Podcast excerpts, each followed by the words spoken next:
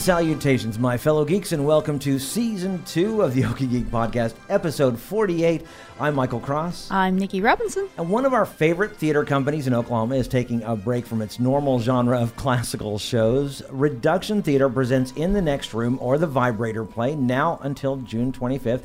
Joining us in the studio is Executive Director Tyler Woods and brand new Artistic Director Tony Asina. Welcome to both of you. Thank you. Thank you. So tell us about this new show. Well, it's uh, it's one of my favorite shows by Sarah Ruhl. Uh, it's it's a historic play. It's based on historic facts of um, of when uh, in the 1880s when women used to be treated for what was called hysteria, Ah. which was essentially any female problem. They just lumped it all together. And what they used to do is they used to see male doctors who would treat them with vibrators and have them get paroxysms so that they could release tension. And that was a way to treat them. And the show is about a doctor who has a clinic where he treats women, and his wife is desperately trying to figure out what's going on in the next room. Oh, Oh, it's clever. that's fantastic. So, what made you decide to do this play? Well, um, it's it's my directorial debut, and I really wanted to pick something that really showed my aesthetic to the community and to Reduxion's audience. I've worked with them a lot before, and since you know their their mission is to revisit the classics, this is a, a kind of a twofer sort of show. It was written in 2009, but it takes place in the 1880s, and so it's a nice hybrid of of a time period that we're comfortable talking about. It's a very conservative time period, but the message is extremely feminist, mm-hmm. which I think is a really great time for that kind of message, especially in Oklahoma City. And so I really wanted to sort of start with a bang, so to say. Yes, exactly. Is this the first show of the new season, or is this the last show of the this This is the last show is the of last show season the eight. Okay, good.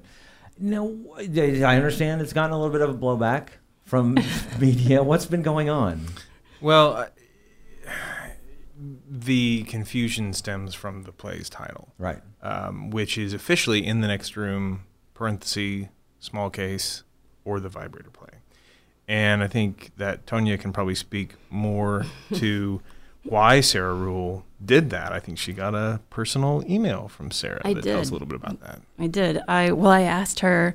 Um, I, I reached out to Sarah Ruhl just because I, I love reaching out to playwrights. I feel like people forget that they're people like us and they're artists and they care.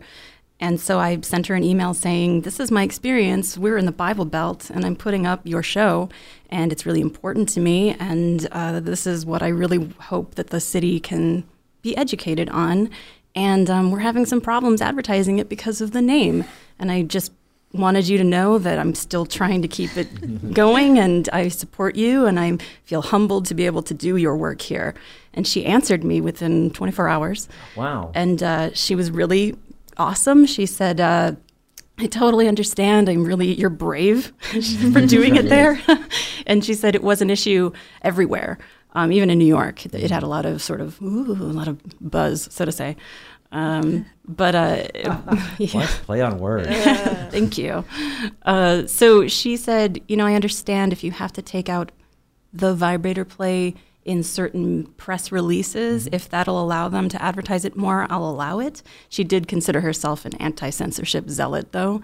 So she was like, you know, if you can use the whole title, I would appreciate that. But I understand that in the arts, we have to get our foot in the door somehow, and um, I'll I'll allow that. And so I feel really that's really awesome that she was able to be flexible on that and collaborative. Yeah, you know, since we started Reduxion Theater in 2008 was our first season here in Oklahoma City. We actually started in New York. Um, you know, one thing that Aaron and I, Aaron Woods, my wife and co-founder of the company, And friend of the show. and friend of the show, who's been on many times.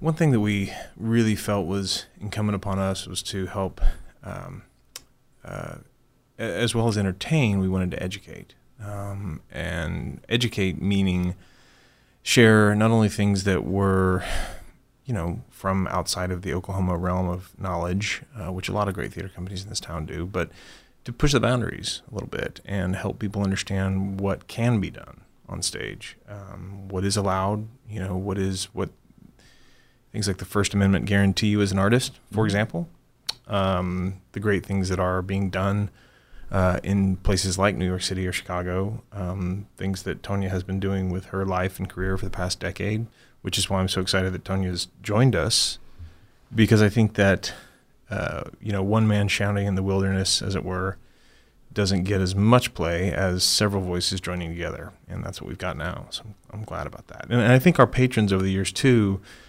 have really become uh, enthusiastic about what we offer um, in terms of you know, really can't waiting, you know, they can't wait to see what, what the next boundary pushing thing is that we do. And it's not shock for shock's sake right. or mischievousness for being mischievous. It is presenting what is a work of art that is um, challenging and exceptional for many reasons that aren't often seen, for example, in uh, small towns or in Oklahoma City or the Bible Belt, as you, you know might say. So. Well, and free speech and expression is, is important, but we're also not talking about again shock for you're not trying to. Shock, this is an historical. This is this, this is, is reality. Fact. Yeah, this actually yes. happened. Yes, yeah. and even in the play in the script, uh, Sarah Ruhl says. Uh, in the very beginning, in the in the in the script, it says all of the absurd facts in this play are based on history, mm-hmm. and all of the mundane things are made up. Right. Yeah, and, and just to be clear, the the story itself isn't right. historical. These aren't actual people, but the, the, the facts around it, as Tonya said. I mean, everything that she's basing it on is really happened. And they did. You might want to think about, you know, we want to close our eyes and pretend these kinds of things didn't happen in the 19th century, but they did, and continued on into the 20th century and even to the 21st century. Yeah, there's still mm-hmm. a lot of um, you know headlines every day. In fact, many of you have been reading about the Stanford case and things like mm-hmm. that that are still going on, and you know, it's just it's appalling. Um, the disparity between what we deem acceptable when we deal with uh, the disparity between rights afforded to one gender over the other. Mm-hmm. It's appalling, and and I think that a play like this, for example, is really challenging that status quo, and you know that's our job as artists. Yes, it is. So. If we did the same thing over and over again, then we wouldn't have gotten anywhere in the arts, and that's not what that's not what society's all about. Mm-mm.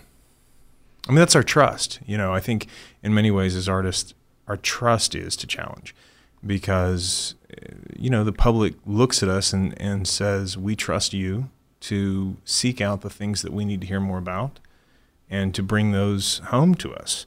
And if we're seeking them out in New York or Chicago or London or wherever, or if we're creating them right here at home from a devised piece that we've created and we bring them to our patrons, um, I think that is that's our, our job and our mission, and and, and uh, it's our our public trust.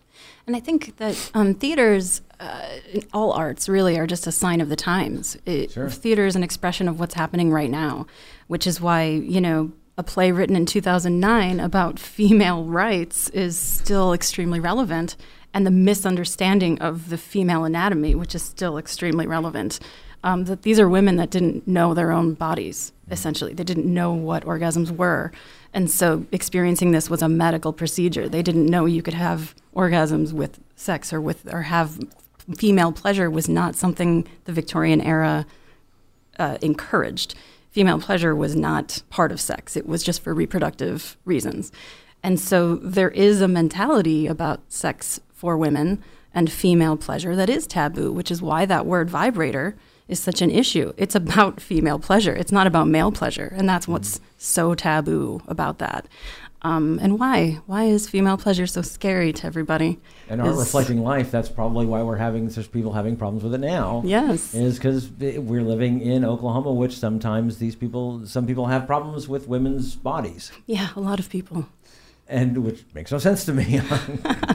well, you see that in plays and also in film a lot too, because if if on camera a man has an orgasm, it will be an R-rated movie. If a woman has an R orgasm, it's automatically X mm-hmm. or an NC-17. And it's like, why? Why does it matter? It's the same functioning things happening, but because it's a woman doing it, mm-hmm. it makes it so much worse. Right. And yet, female nudity is yeah. everywhere. Everywhere. Everywhere. And and yeah, there is the double standard there. Uh, if you know, it's okay to sexualize a woman. Mm-hmm Mm-hmm. Uh, but she can't have pleasure in that. No, no, it's, it's not the, for it's her the, pleasure. This is all yes. for the guys.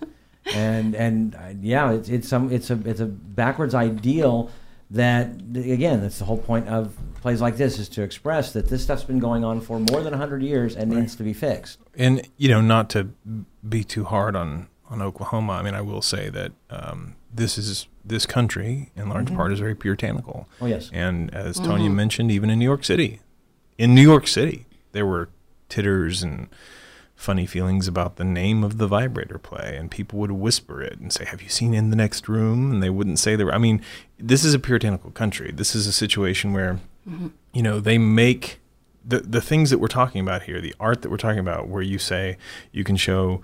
You know, a man having pleasure, but not a woman, etc. These films and television shows are made in Hollywood, in New York City, mm-hmm. in Chicago. So it's not like it's an Oklahoma problem. It's not. Sure. It's it's um, and I- and I and I actually applaud the people of Oklahoma for I you know the show's doing rather well, you know as far as the box office, and I, I'm certainly hopeful that this would help and, and that people would want to come out and see it. But the fact that people are seeing it, the fact that people are interested in seeing this is really hopeful. And and again, I think that in many ways Oklahoma lately over the last decade or so has shown itself to be more progressive than I ever thought possible. I grew up, I was Yeah. born and raised, and too.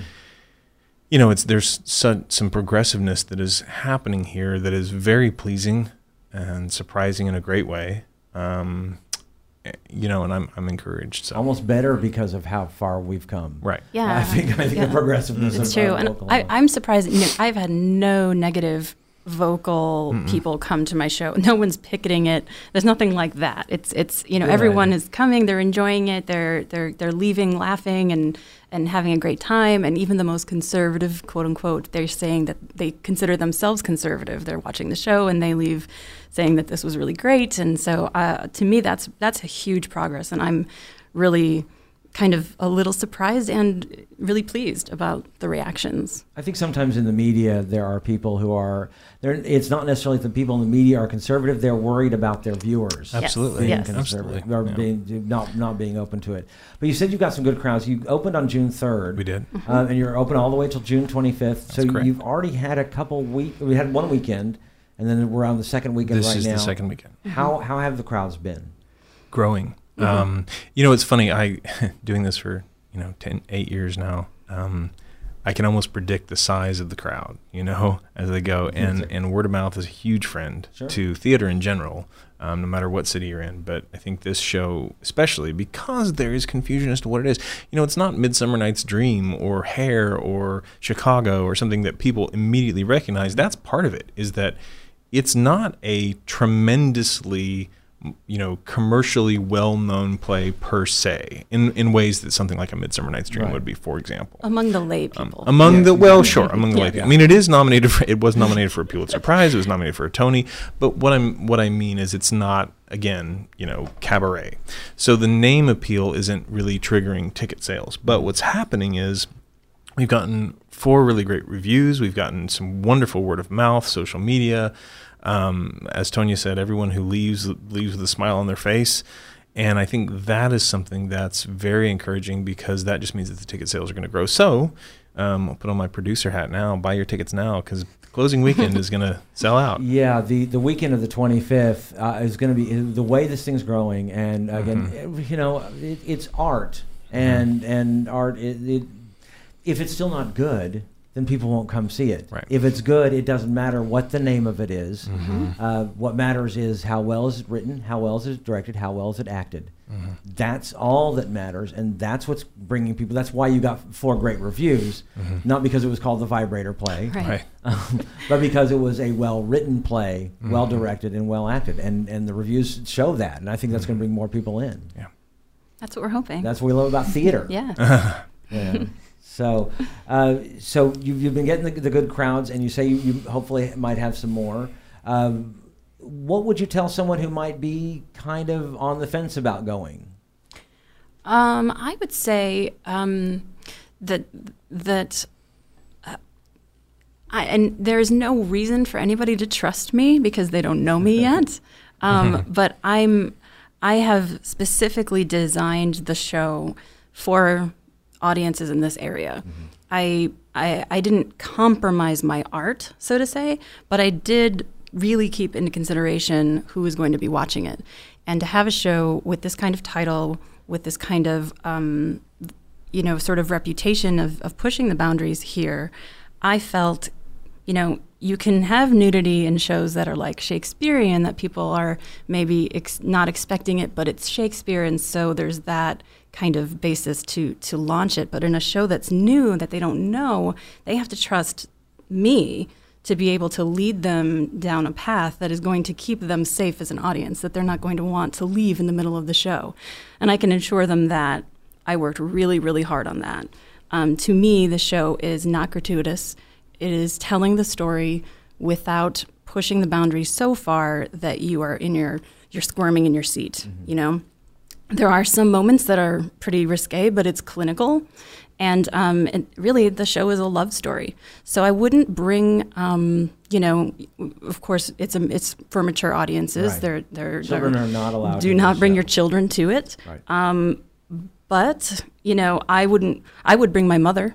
You know, Mhm, there you go. Uh, I I would bring her because I think especially women want to see this. I think bringing your husbands to see this, is great. Bringing your your loved ones. I think it's a great couples play. Um, I did have some people who had their sons and daughters with them, but they were adults. And oh, well, that uh, would be awkward. it's actually funny. She didn't say it was awkward. She she said, uh, "Well, my son really loved it, and we were talking about this." And my husband asked her, "Wa- "Was it awkward to watch it with your son sitting next to you?" And she said, "N- "No, I." I, I hadn't thought of that. I guess I should ask him. you know what? Don't ask him. Just- Don't- just let it Just let that go. You, you know, you guys are having a great time. There's no need to to talk about that. Um, so I, I think I think it's really for, for all people. It's for anybody who is is, is, is wants to celebrate the the female spirit and body. Um, I, I would say if you're on the fence, just check it out. There's there's nothing to lose in checking out a new play. Yeah, I, I would also add it's very funny. Uh, it's extremely funny. It is Um, funny. you know, I wasn't really familiar with the script um, as much when we started working on it, and I've been pleasantly surprised that it's about so much more than than than you know mecha- medical devices and vibrators and, and even more it, more than just just about treating women for hysteria. It's about motherhood. It's about uh, children. It's about the unfortunately the loss of children. There's really heart-wrenching storyline there.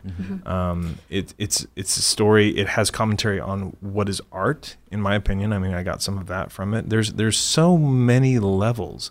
I think that's probably why it was part of the reason why it was nominated for the pulitzer Yeah. prize. It's not just a play about one thing. It's so many levels and so many different things. And i think you know so I think the men can enjoy it as well. For sure. You know, I think that, and there and there are so many things to enjoy about it, about the play that, um, and and and like I say, just to repeat myself, it's it's quite funny. right and and i have to say that the costumes are amazing and stephanie sandage who did the costumes i have to give her a shout out because they're beautiful costumes if you just like you know costumes from the 1800s it's just that alone is worth You it said it 1890s, is that right? 1880s. 1880s. yeah And right after the civil war Here in Amer- is it here in America? Yes. Where's it located? takes place in new york Okay, uh, like right around it says in a spa town near new york city but not in new york city Late 19th century New York. That's Mhm. amazing. Yeah, the, the costumes I'm sure have got to be, Yeah. you know, the American Victorian. It's a lot. And the costumes are a character in the show. They have to remove them Mm. and put them on in the scenes. And so we had to time that. So it's every night it's sort of like, please get your clothes off on time. still, wearing, still wearing bustles, still wearing corsets, still wearing I mean, yes. all these Corsets, kinds of- bustles, petticoats, Period bloomers, underwear. I mean, the all whole of that. thing. Yes, yes. Yeah. With a little flap in the back. Yeah. Oh my. Yes, absolutely. Everything is period appropriate. It's all It's historical. amazing. And it's one of the things I love about Reduxion is is the idea behind trying to make things historically accurate. I've Mhm. always enjoyed that about every Reduxion play, uh, regardless, because you guys set so many Shakespeare pieces in so many different time periods. Yeah, yeah. You know, uh, just on that, and just sort of talking as the you know the former artistic director who did a lot of that business, and that's sort of one of the things that inspires me. My you know my favorite playwright is William Shakespeare, and I just I love his shows and been involved with about 45 of them, I think, in the last 15 years, uh, as director, actor, producer, or something.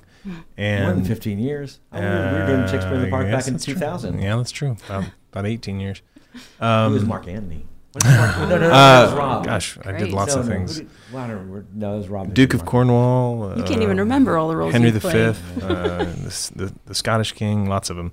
Um, but you know, for example, tackling a play like you know Richard III, Mhm. for example. Um, so when I did that, I had a wonderful actor from uh, Washington D.C.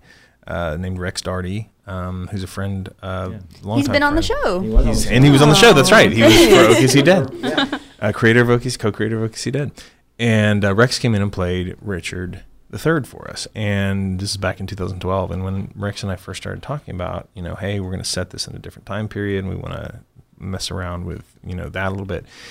One of the things that we really pride ourselves on is we don't just slap on a theme on top of a Shakespeare play. We don't just say, "Hey, look, it's Romeo and Juliet on ice." You know, I mean, it's just so we had to say well, what makes sense. And for that particular show, just to give an example, we looked at the rise of Adolf Hitler from when the war ended and now is the winter of our discontent and we've hung up our, you know, swords and the Germany turned into the Weimar Republic and there was a lot of bad times and then Richard came along and everyone thought for a minute that you know things might be getting a little bit better and then they got worse before they got better and then there was World War II and all the Nazis and that's and we trace that with Richard and believe it or not I don't know if you remember or saw that show but worked quite well sort of frighteningly well so history repeating itself and Yeah.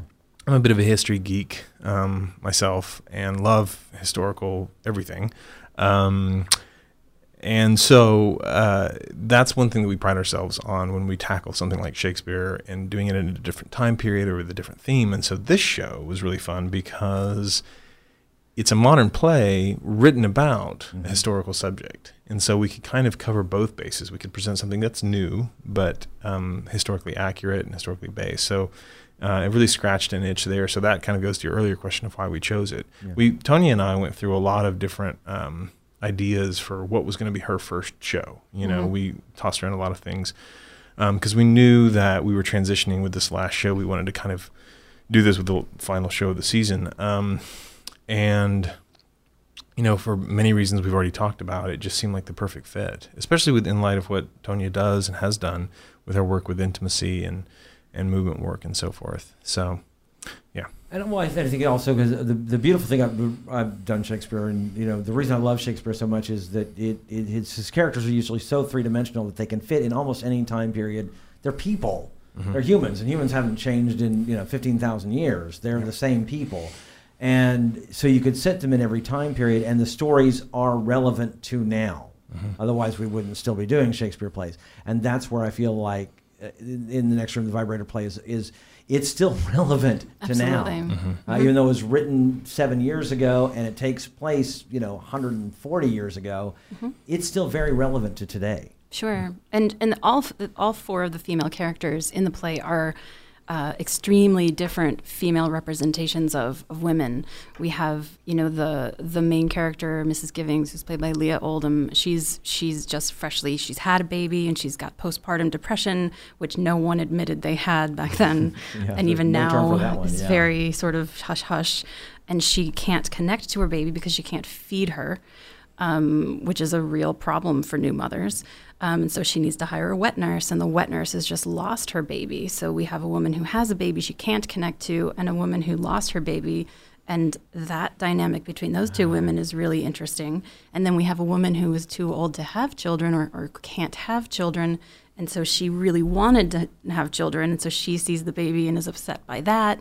And then the fourth is a woman who never got married, never wanted to get married, never had children, just focused on her career, and she's the doctor's assistant. So you have a career woman, a woman who couldn't have children, a woman who could but can't connect, and then a woman who did and lost a child.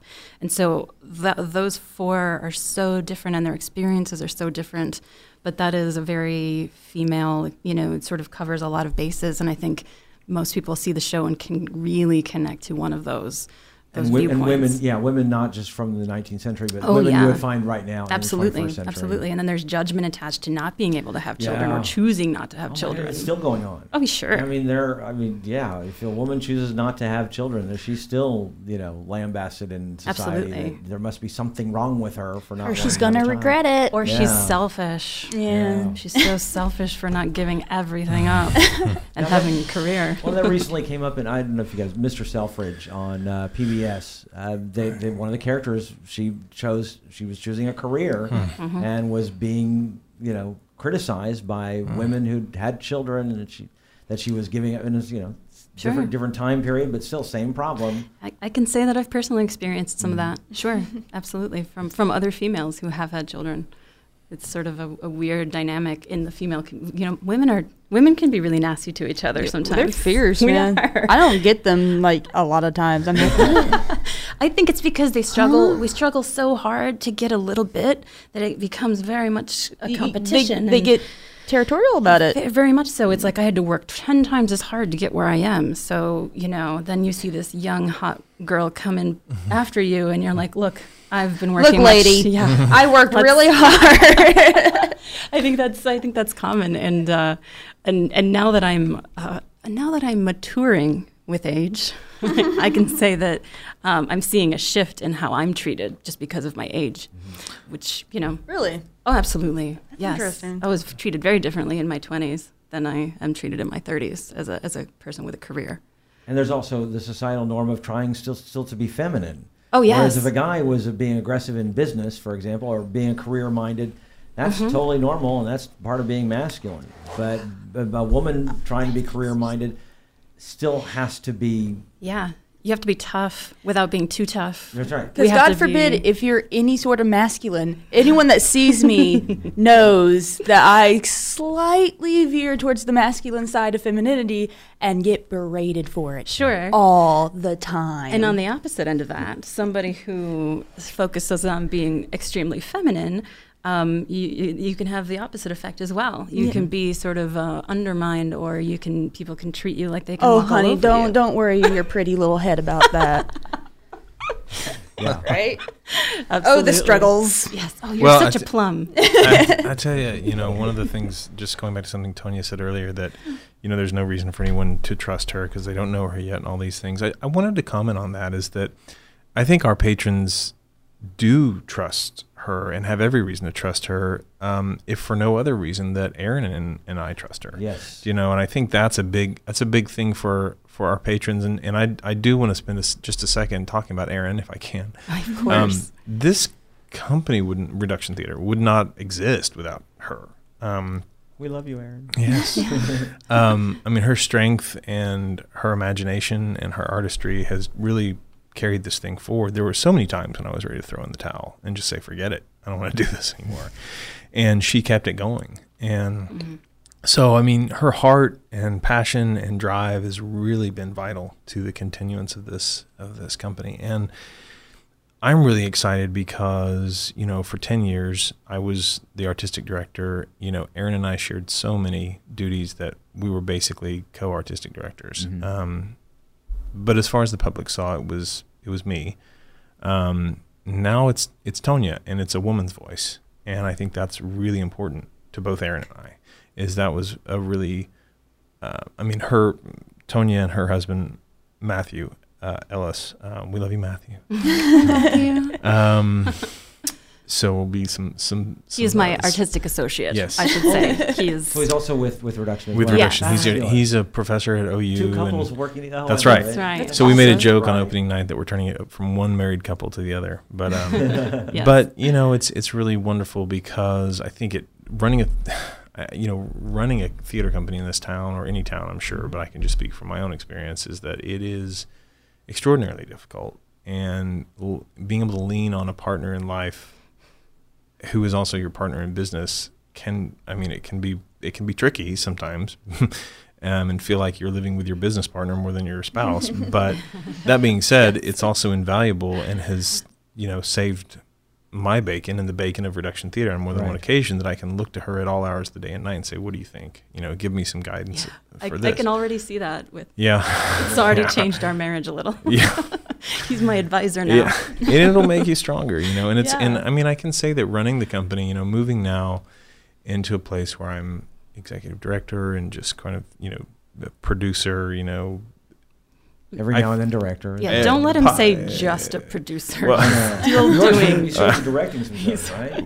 Possibly, you know, I will. Don't s- say that Tyler. Some of, your- some of my favorite shows. Oh, you've thank been you. directing. You're very kind. Thank you. Well, He's you know, still involved. Yes. He's not Still going involved. He's not anywhere. going and uh, no, but it's it's just been a wonderful. Um, it's been it's been wonderful to see the the growth and the um, the growth of the company and the Mhm. potential behind that, and the potential because of that. Well, now Um, at Civic Center, you I mean, and Oklahoma City is better for it as well. Yeah, I think Reduxion. Oklahoma City itself is better that Reduxion theater is where it's at right now, Thank you. and we're very excited. Very. Uh, so, so this was this is going to be the last show. Mhm. Uh, what have you guys got? You got any ideas? I, I oh wait. Yes. Oh, we have a question. Is OKC Dead coming back? Oh. this is a long story. So OKC dead. I really need it. yeah. Um, so OKC Dead is currently in development Is with dead? another. No, It's it's it's, It's it's, currently all in dead. development with uh, possibly another location here in Oklahoma City. Okay. Um, we Did you rip up Civic Center too much? That um, we're looking to see about making it a continuance and a permanence and a thing that happens here in Oklahoma, but possibly not strictly through Reduxion theater. Mhm. Um, uh, Rex and I have had many conversations about it. We're trying to make sure that we can give give people in Oklahoma um, something new and different all the time, Mm-hmm. and yet we don't want to ignore something that's beloved. So I am actually currently meeting next week with someone uh, about the potential of bringing OKC Dead, but it is it is um, it's you say on a more permanent basis? uh, we'll see. It's we'll see. Well, well, I will mean, do I'm sorry. Related zombie killing any time of the year. First rule about OKC Dead is you don't talk about it. You don't OKC talk about it. Yes, right. No. Yes. So there's there's more to come on that for sure, and I'm sure Yeah. if, Well, if we'll you- have to have if them you on have again. us, yes, there's more to come. So Will we have the uh, Jane Austen's Christmas cracker Yes, coming back? That one is coming back. That one is coming back. It's, I've heard a lot of great things about that, and I have not see, yet seen it myself. But I know I, I, I probably want to see it next year because I just it sounds like so much fun. I got my I got Yeah. my Pemberley Pride shirt. On, so my, uh, Well, yeah. you guys are gonna instead of we we chose a, a play for our Halloween sort of you know October slot that I think you guys are really gonna like. Actually, it's uh, it's a ghost play um, that uh, was on London. It's called The Woman in Black. And, Oh, yes. um, it's really really great. They made a movie, Mhm, you with know. Daniel Radcliffe. yeah, yeah. Which Oh. um, you know, it was based on, It a, was on a novel Yeah. originally, which was much better than the movie, in my opinion. Usually is. Um, and the play is so well written that the that oh, the that's gonna be uh, fantastic. yeah, it's it's it's really there's a lot of surprises in store for that. So I can't reveal too much about that because it is Sure. a show with tons of secrets. So that's um, I'm really really excited about that one. Oh. Uh, we're not That's going to gonna reveal anything about it. for that one. Yeah, is that going to be the first show of, of the That new will be season? our first of the They Bring season. back for Halloween, or the October season. I'll definitely come back for that. And so we got the Christmas cracker. Any any other things going on next season? Yeah, we do. Well, we I'm sure you got the um, whole thing planned. I mean, we usually, do. Usually season is- is planned ahead of Yeah. time. Well, we're doing um, after Christmas. We're doing uh, the Tempest, Oh. and um, there's some. There's some. We're still deciding exactly how and where and when and with whom and all that. That that's happening, but that is happening in, in our early spring slot, and then there is a slot for um, a devised piece, which is um, yet untitled. That that's going to be happening in April, and I'm actually I'm really really A excited. devised piece. Devised. Devised does that means mean? when you when the when the actors come in that the script isn't fully defined yet. That that that there is uh, pieces that need to be written with the cast and with the director in the moment. So it's not fully scripted initially. It's not like this play where we all had a script, we gave it to the actors, we read it, and then we started doing the play from the script. A devised piece is something that you write together During as an rehearsal ensemble during rehearsal process. Yes, and so some of it is scripted beforehand, but for the majority of it is like the frameworks yeah, kind of like- there, but then all the yeah, and so you know, and I'm a movement person, and so Mm-hmm. we'd choreograph a lot of movement pieces in that, and so that's that's kind of what the devised slot is. And so um, hopefully I'm doing, we're- going to do that every year, which kind of brings a new work in, but it could be classic, you know, a, a classic story retold through movement and, and devised work. It could be, you know, a myth- mythology sort of retold. And so that's kind of an, a, a really vague slot. And I have something that I want to put there this year that I can't talk about yet. Right, so you could take a, a something that's not in play form, but maybe in Mm-hmm. written form of some kind. Uh, for example, the labyrinth, the, the, Yes. the, the Minotaur, or something like that. And f- and then you get a cast together, and the cast works with a director and choreographer and everybody to create. To create that story. yeah. Oh, Wow, It's So really, it'd be really completely fun. original, something that nobody Yeah. has ever seen before. Yeah, before. a new work that is devised by the artists, and and it's it's really exciting and it's not easy.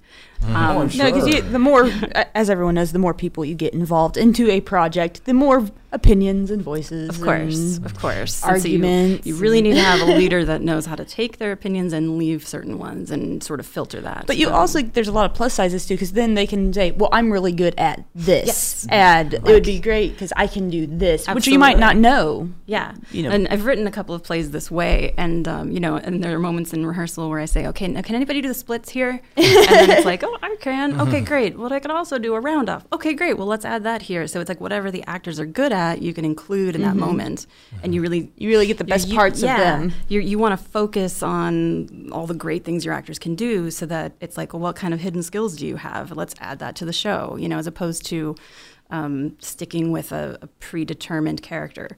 And so it's it's a really fun sort of That sounds really interesting. flexible way to, to, to do art um, that I really love. And it would so- seem to create a really good, strong ensemble cast Yes. too. Mhm. because They're working yes. so well together. yes, they have to. Yeah. Um, yeah. And so it, it takes it takes a really strong ensemble to pull it off.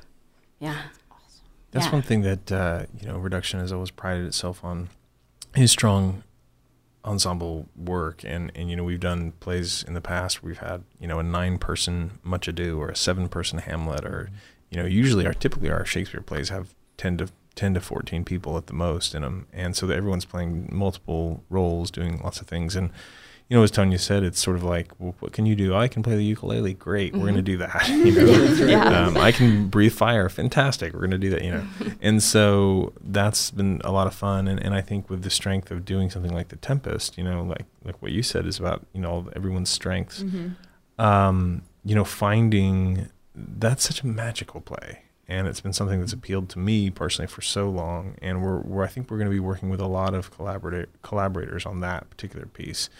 Um, I think with Tonia's movement strength and intimacy strength, I think there's a lot of exciting things that can happen um, with that. But we've also got a really cool musical idea. hmm Yes, we're doing a musical called Hello Again, which is a take on La Ronde, which is a sort of it's a it's a it's a plot based on you know we have these two lovers and then we follow one of those lovers to the next couple and then we follow that other lover to the next couple and it's a round of lovers. And so it's a very sexy play um, but it's a small ensemble cast and everyone is really um, intimate in it. So there's a lot of sex, and um, it, it's but it all takes place in different time periods, each scene, um, but it's all on the same set, and it's really really great So musical. it's a small ensemble, but different character, but each one playing multiple Yes. multiple characters. yes, there's just ten characters, Yeah. and and they're all in like sort of a chain of It's of the web we weave type thing. yes. That's awesome. That's a musical.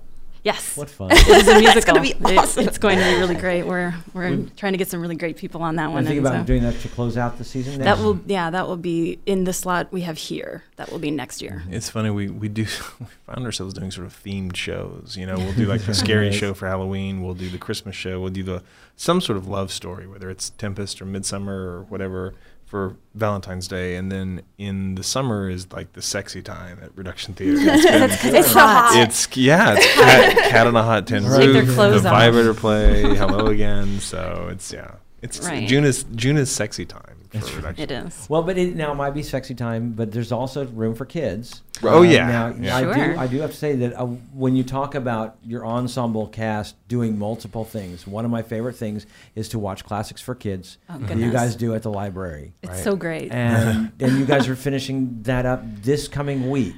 Correct? So yeah, we so classic. Can I talk about classics for kids? yeah, so that's yeah. so classics for kids is a program that we started uh, about four years ago now. I guess um, it was born out of the idea we we were um, doing full length Shakespeare plays at library locations. They had invited. We've been having a relationship with the library since gosh, I think since the very beginning, really. We love you, Metro Library. Yeah, we love you. Metro. um, and we've been doing shows with them, um, uh, full length Midsummer, full length Love's Labors, full length Much Ado, and it was a blast. And one of the, at, at a certain point, one of the librarians said, "Do you have something more geared for even smaller children?" And so we said, "Yeah, let's. You know, we've always wanted to do that." And our education director, uh, Elizabeth Hicks, uh, who we love you, Elizabeth. Yes, Hicks, she's amazing. um, has worked with children, children's Oklahoma Children's Theater for a very long time, and she and I and, and Erin got together and said, "Listen, we gotta let's create something of our own." So Professor Spilsby was born. Professor Spilsby is a lovable old English professor who has a huge white Santa Claus beard, Played by Elizabeth. and is played by Elizabeth immaculately. Adorable. You would think it's a little old man, and it's quite funny. And she plays this English professor who's English and totters around and meets the Juggling Fiends, which is a troupe of traveling actors who, of course, get the professor into all kinds of trouble. And there's four plays, four original scripts, which Erin and Beth have written, Elizabeth Beth have written, that are four different stories and adventures for the professor. And they look for, uh, they they study uh, Macbeth. They do the the studies of, of that, and they and then the next play they study Henry V and the Tempest, and they go to a science fair and compete with their rivals.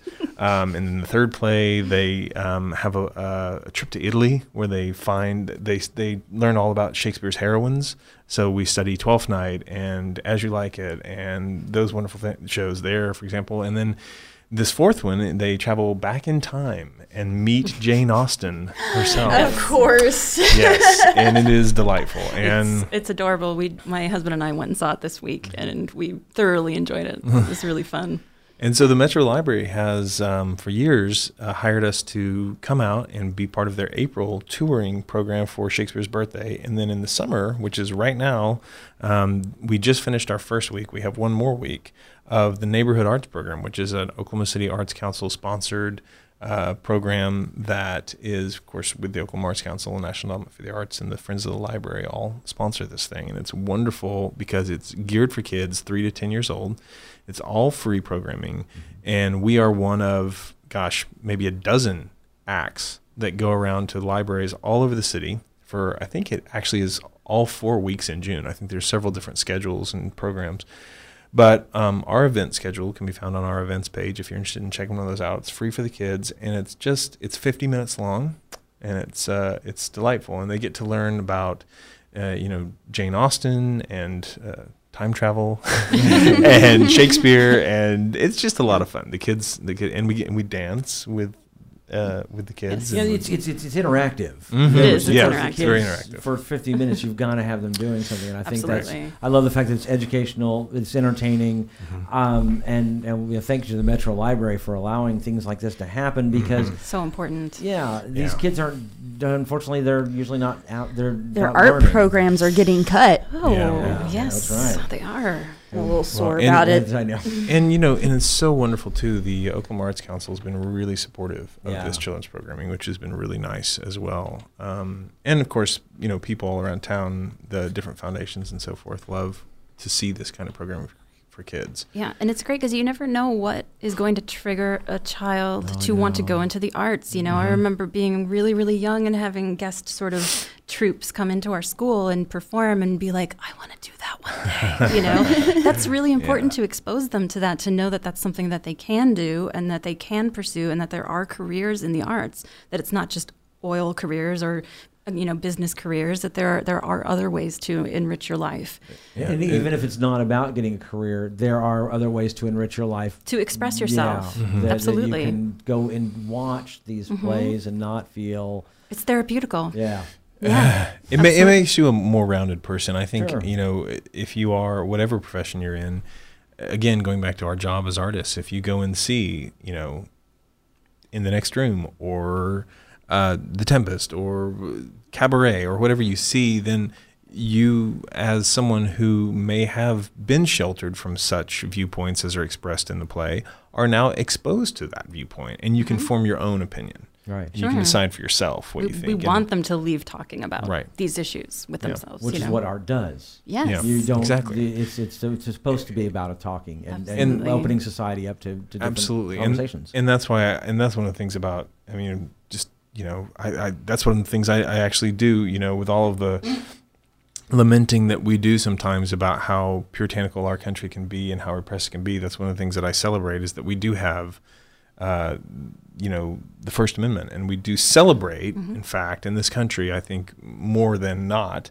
the idea that the arts are important. And, and arguably in other countries they, they they have more funding and they have even more support in many ways. But it's wonderful. I mean, just put like my patriotic hat on here for just a second, but it's wonderful that we can live in a country where we can argue about this stuff. Yes. Do you know what I mean? Where we can mm-hmm. have a fight about this stuff, where we can engage in, you know, dissension and protest and walk out in the street and do something crazy, and we're protected as artists because Yeah. the because our founding fathers knew, Knew, that yes. we needed it. They knew that, and they said, "No, our." th- And, and I know it wasn't specifically written for you know the theater, you know, the things like the First Amendment, but but they apply, and they knew that they'd apply, and that's and it's so important. And you look at someone like Thomas Jefferson, who was so well rounded, mm-hmm. you know, in terms of art and culture and, and things like and that. knew that we needed freedom of expression. Right. And I mean, there's just, and you know, an architect and all these wonderful things. And you just look at the arts that have been able to grow. And of course,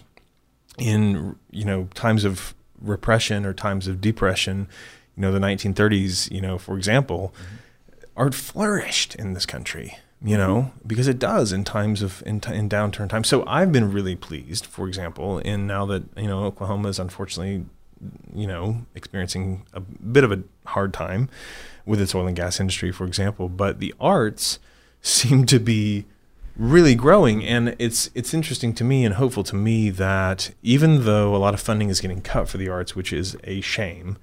Um, and shouldn't happen. There are, however, a lot of people who are willing to buy tickets, who Yes. are willing to give private donations, because all of these arts organizations, Reduxion Theater, uh, you know, included, you know, Carpenter Square. I mean, uh, Oklahoma Shakespeare in the Park. Gosh, there's. I, I I looked the other day. There are 20 theater companies in Oklahoma City. Which is amazing. When I was 20. growing up, there were like two. Yeah. There were two, and Yeah. almost every single one of them is a nonprofit charity. That's right. And they're all So- so different. We're. They're all so different. to make money. No, No. but but We're but people can. of. Yeah, so buy a ticket, donate it, donate money, whatever you can do, but and volunteer on their board, whatever.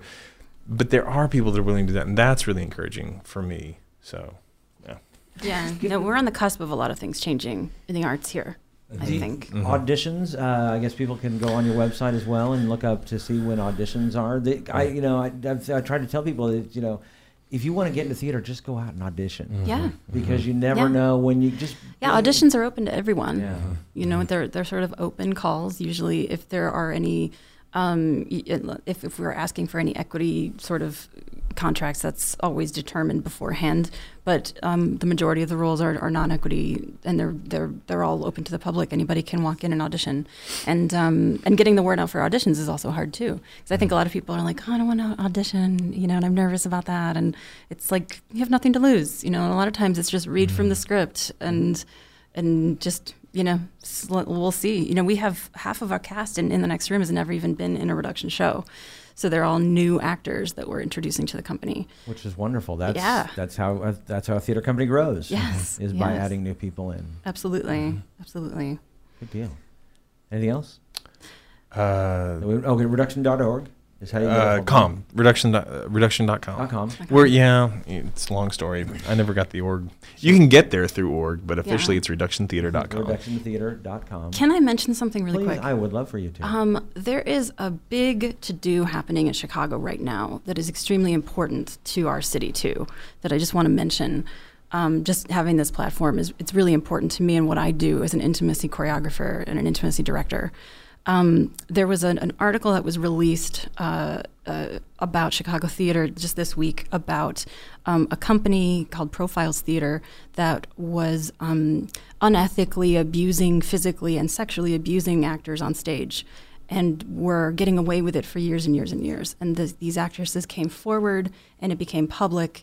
And so now Chicago is uh, banding together for um, a movement called Not in My House, which is um, everybody standing up for actors' rights on stage. And it's part of what I do as an intimacy coach. It's not just choreographing risque sex on stage. It's it's more than that. It is the specificity of choreographing it, but choreographing it safely and professionally so that the actors are protected.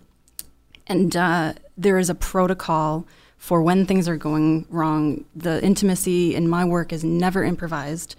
Uh, it's always planned. It's always choreographed like a dance, like a fight extremely rehearsed and if the choreography ever changes there's protocol you cannot add anything to intimacy on the stage just like you cannot add an extra punch when you're fighting and and that is um, a protocol that they're starting to put in place in chicago and i'll actually be traveling to chicago to teach some workshops in this uh, in the next couple of months but i'm really proud to bring that here to oklahoma city because being in a conservative area, more conservative than Chicago, say, or New York or LA, or those places where this is this is an issue there, you know it's an issue here. And you know that people are also getting away with a lot of things on stage. And actors have human rights. And that's the thing that, that you know they forget because they're young and they're afraid of speaking up because they're afraid they're going to lose a role or they're going to you know get blacklisted from something but there's um, you know this this show within the next room is our first time tyler and i working together on their contract stating that they are never to change the choreography once it's been set without consulting the choreographer or the stage manager or the director um, in in the order of who is in charge that night and so that's a protocol I would really like to start that campaign in Oklahoma City. Not in my house is it's a hashtag that's sort of sweeping. Um, I have posted a lot of statuses in support of, of what's going on in Chicago. They're, you know, they're very they're picketing the theater because they won a lot of awards for these these shows that were choreographed improperly, and um, nobody knew that these women were getting really actually abused on stage, and they were watching this violence, saying, "Wow, the violence is so real." It's because it was real. Mm. They were, had bruises on them. They were actually being hurt, um, and so that is unacceptable. Mm-hmm. You know, even though we are artists and you know we're not corporate. Even though we're artists, I mean that shouldn't That's, be an excuse at all. We're humans, I mean, yeah. and, yeah. and, and despite oh the fact gosh. that you know we're we, it doesn't matter how much money you make or don't make doing something. This is a profession where we use our bodies and emotions, and so we have the right to be safe, and that is. Um, a movement that we're bringing into reduxion theater as far as it's my campaign in Oklahoma City, and it's actually been my life's career. So I'm really excited to be on the cusp of creating more discussion on how things are dealt backstage and onstage professionally mm-hmm. in, in a field where our job is to be vulnerable. And so. Yeah. And I think for, for it, it, feels good for parents who would want their don't feel yeah. they don't be concerned about their daughters going into into the arts the, into the arts and as an as an audience member it makes me feel safe when I go see a reduxion theater that I might be uncomfortable by the the theme of the story, but I don't have to feel uncomfortable that what I'm watching is it, a is unsafe. sexual assault. Right, right. You're not watching. Uh, am I actually watching something that might be? No, I know I'm at reduxion. I know I'm watching something mm-hmm. safe. Everything has been choreographed. Everything has been directed specifically, and if anything ever shifts, there is protocol to keep everybody safe, including the stage manager, the director, the actors, the crew. Everybody is part of it because you know when you apply for a job in retail or corporate America, there's a quiz you have to fill out for sexual harassment. Sure. There's nothing like that in the theater, and these are non-equity people. Equity equity, you know, the, the union has its own sort of contract, but these are all non equity actors who don't have a union to protect them. And that's where the movement is coming from. And, and so I, I really I find that extremely important to speak about um, as, as of course as a feminist, but not just for females, for, for men too, and just young actors and young performers that are coming out and going, you know, what what do I have to do to get this role? And it's like you yeah. don't have to give up your human rights.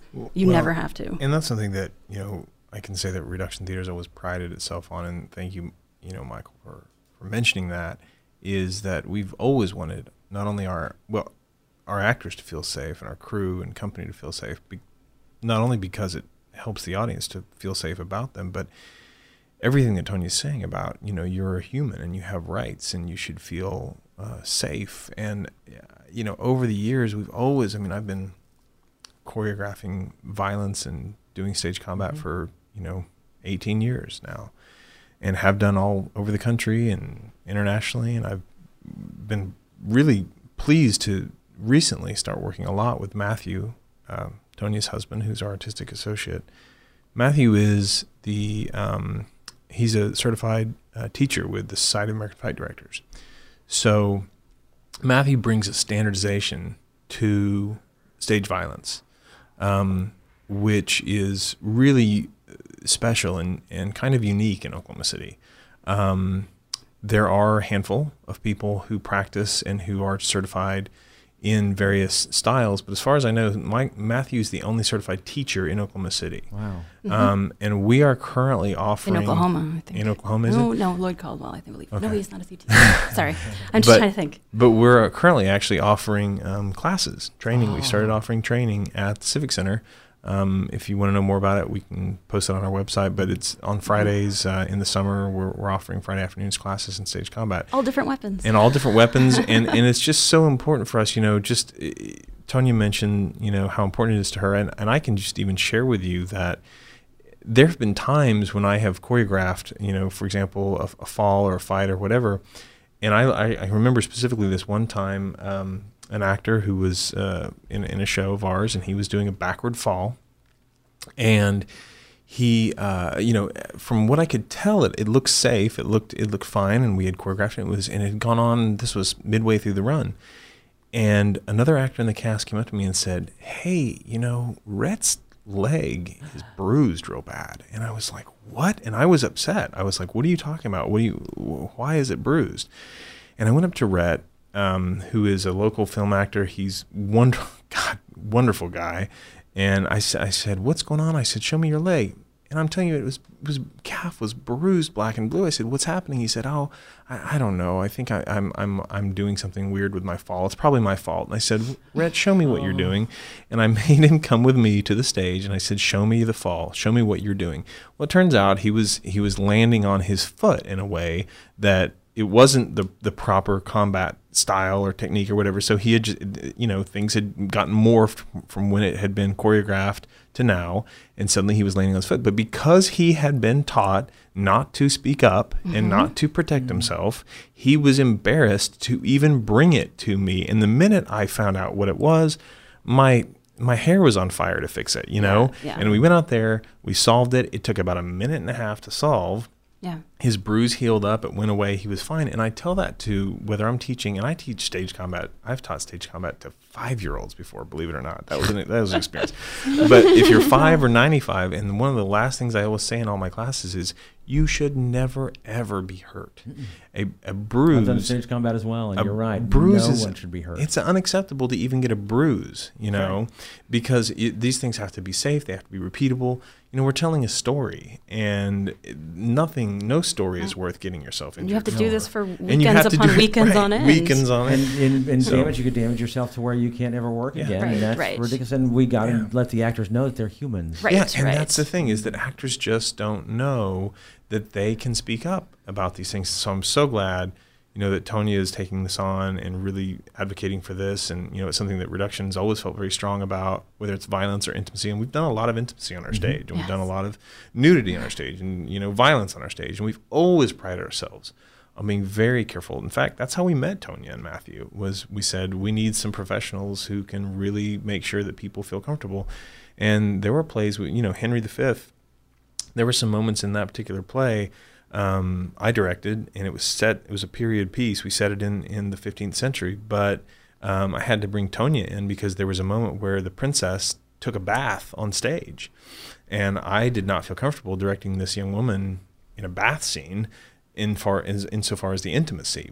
I did feel comfortable directing the scene because it, you know that was part of the, the gig, scene, right. but it needed that special something, and that's what Tonia brings to brought to that particular table, which was invaluable, you know, for, for that for that piece. And so I think that there's so much that that you can bring to theater when you get your specializations that you mentioned, you know, the Mhm. people collaborative efforts and, and people that can put aside their egos and create something great. And that's that's what we're all about. So that's wonderful well thank you Mhm. so very much for coming Yeah. in today. Thank you for having Yeah. and us. we're gonna have to talk about more when you guys have yeah. Bring back whatever it is you're bringing back for Yes. Halloween. Yes. probably. And people can find you at reduxiontheater.com. Mhm. And where can people find you on Facebook and Twitter?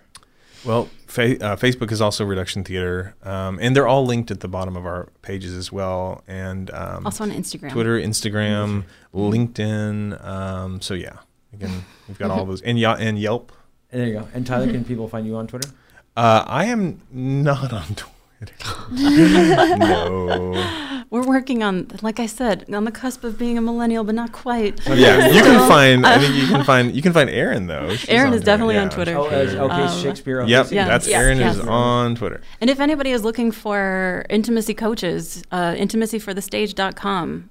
Uh, I I travel and I and I do this all around the country, and so and uh, ironically, I don't do it as much in Oklahoma City, um, but uh, Which is weird because there are, some, there are some That'll plays, it needs to change because there are some plays I know out there right now that, well, not right now, uh, but I know there have been shows in the past Sure. where I've, I've actually gone and gone. Um, this is. Uh, you, don't, you don't want your audience to be uncomfortable. No, Um, or the takes- actors. This has nothing to do with it, but I need to ship you to BioWare because their romance scenes in that video game are so stupid. I would love to. to do, do video Awesome. games. he Uh, knows. yeah, You know. Yeah. A video game Yeah. intimacy is a whole different thing. Oh my god. Tonia, No. can people find you on Twitter? Um, not on. Well, yes, I'm on Twitter, but I never check it. I'm I'm mostly a Facebook girl Oh, and Instagram. Uh, but yes, I am I am on Facebook and uh, Tonia Sina? Tonia Sina is my name. S I N A. Um, yes, you'll see a lot of pinup and hospital things on there. But Intimacy for the Stage. I think Intimacy that's for the stage is what it is called. IntimaciesForTheStage.com, Reduxiontheater.com. Uh, you can also find us at OkieGeek.com. You can find us on Twitter and Facebook, Okie Geek Podcast, and you can also get that address for our Gmail account. Would love to hear from you. You can find us on SoundCloud and Stitcher and iTunes. And uh, Nikki, where can people find you on the web? You can find me on Twitter at Retro Robinson and also on the Facebook page. And you can find me at KOSU Michael C. Be sure and subscribe to this podcast. Also, rate us and leave a comment. Until next time, along with Tyler Woods and Tonia Sina, I'm Michael Cross. I'm Nikki Robinson. reminding you to keep calm and geek on.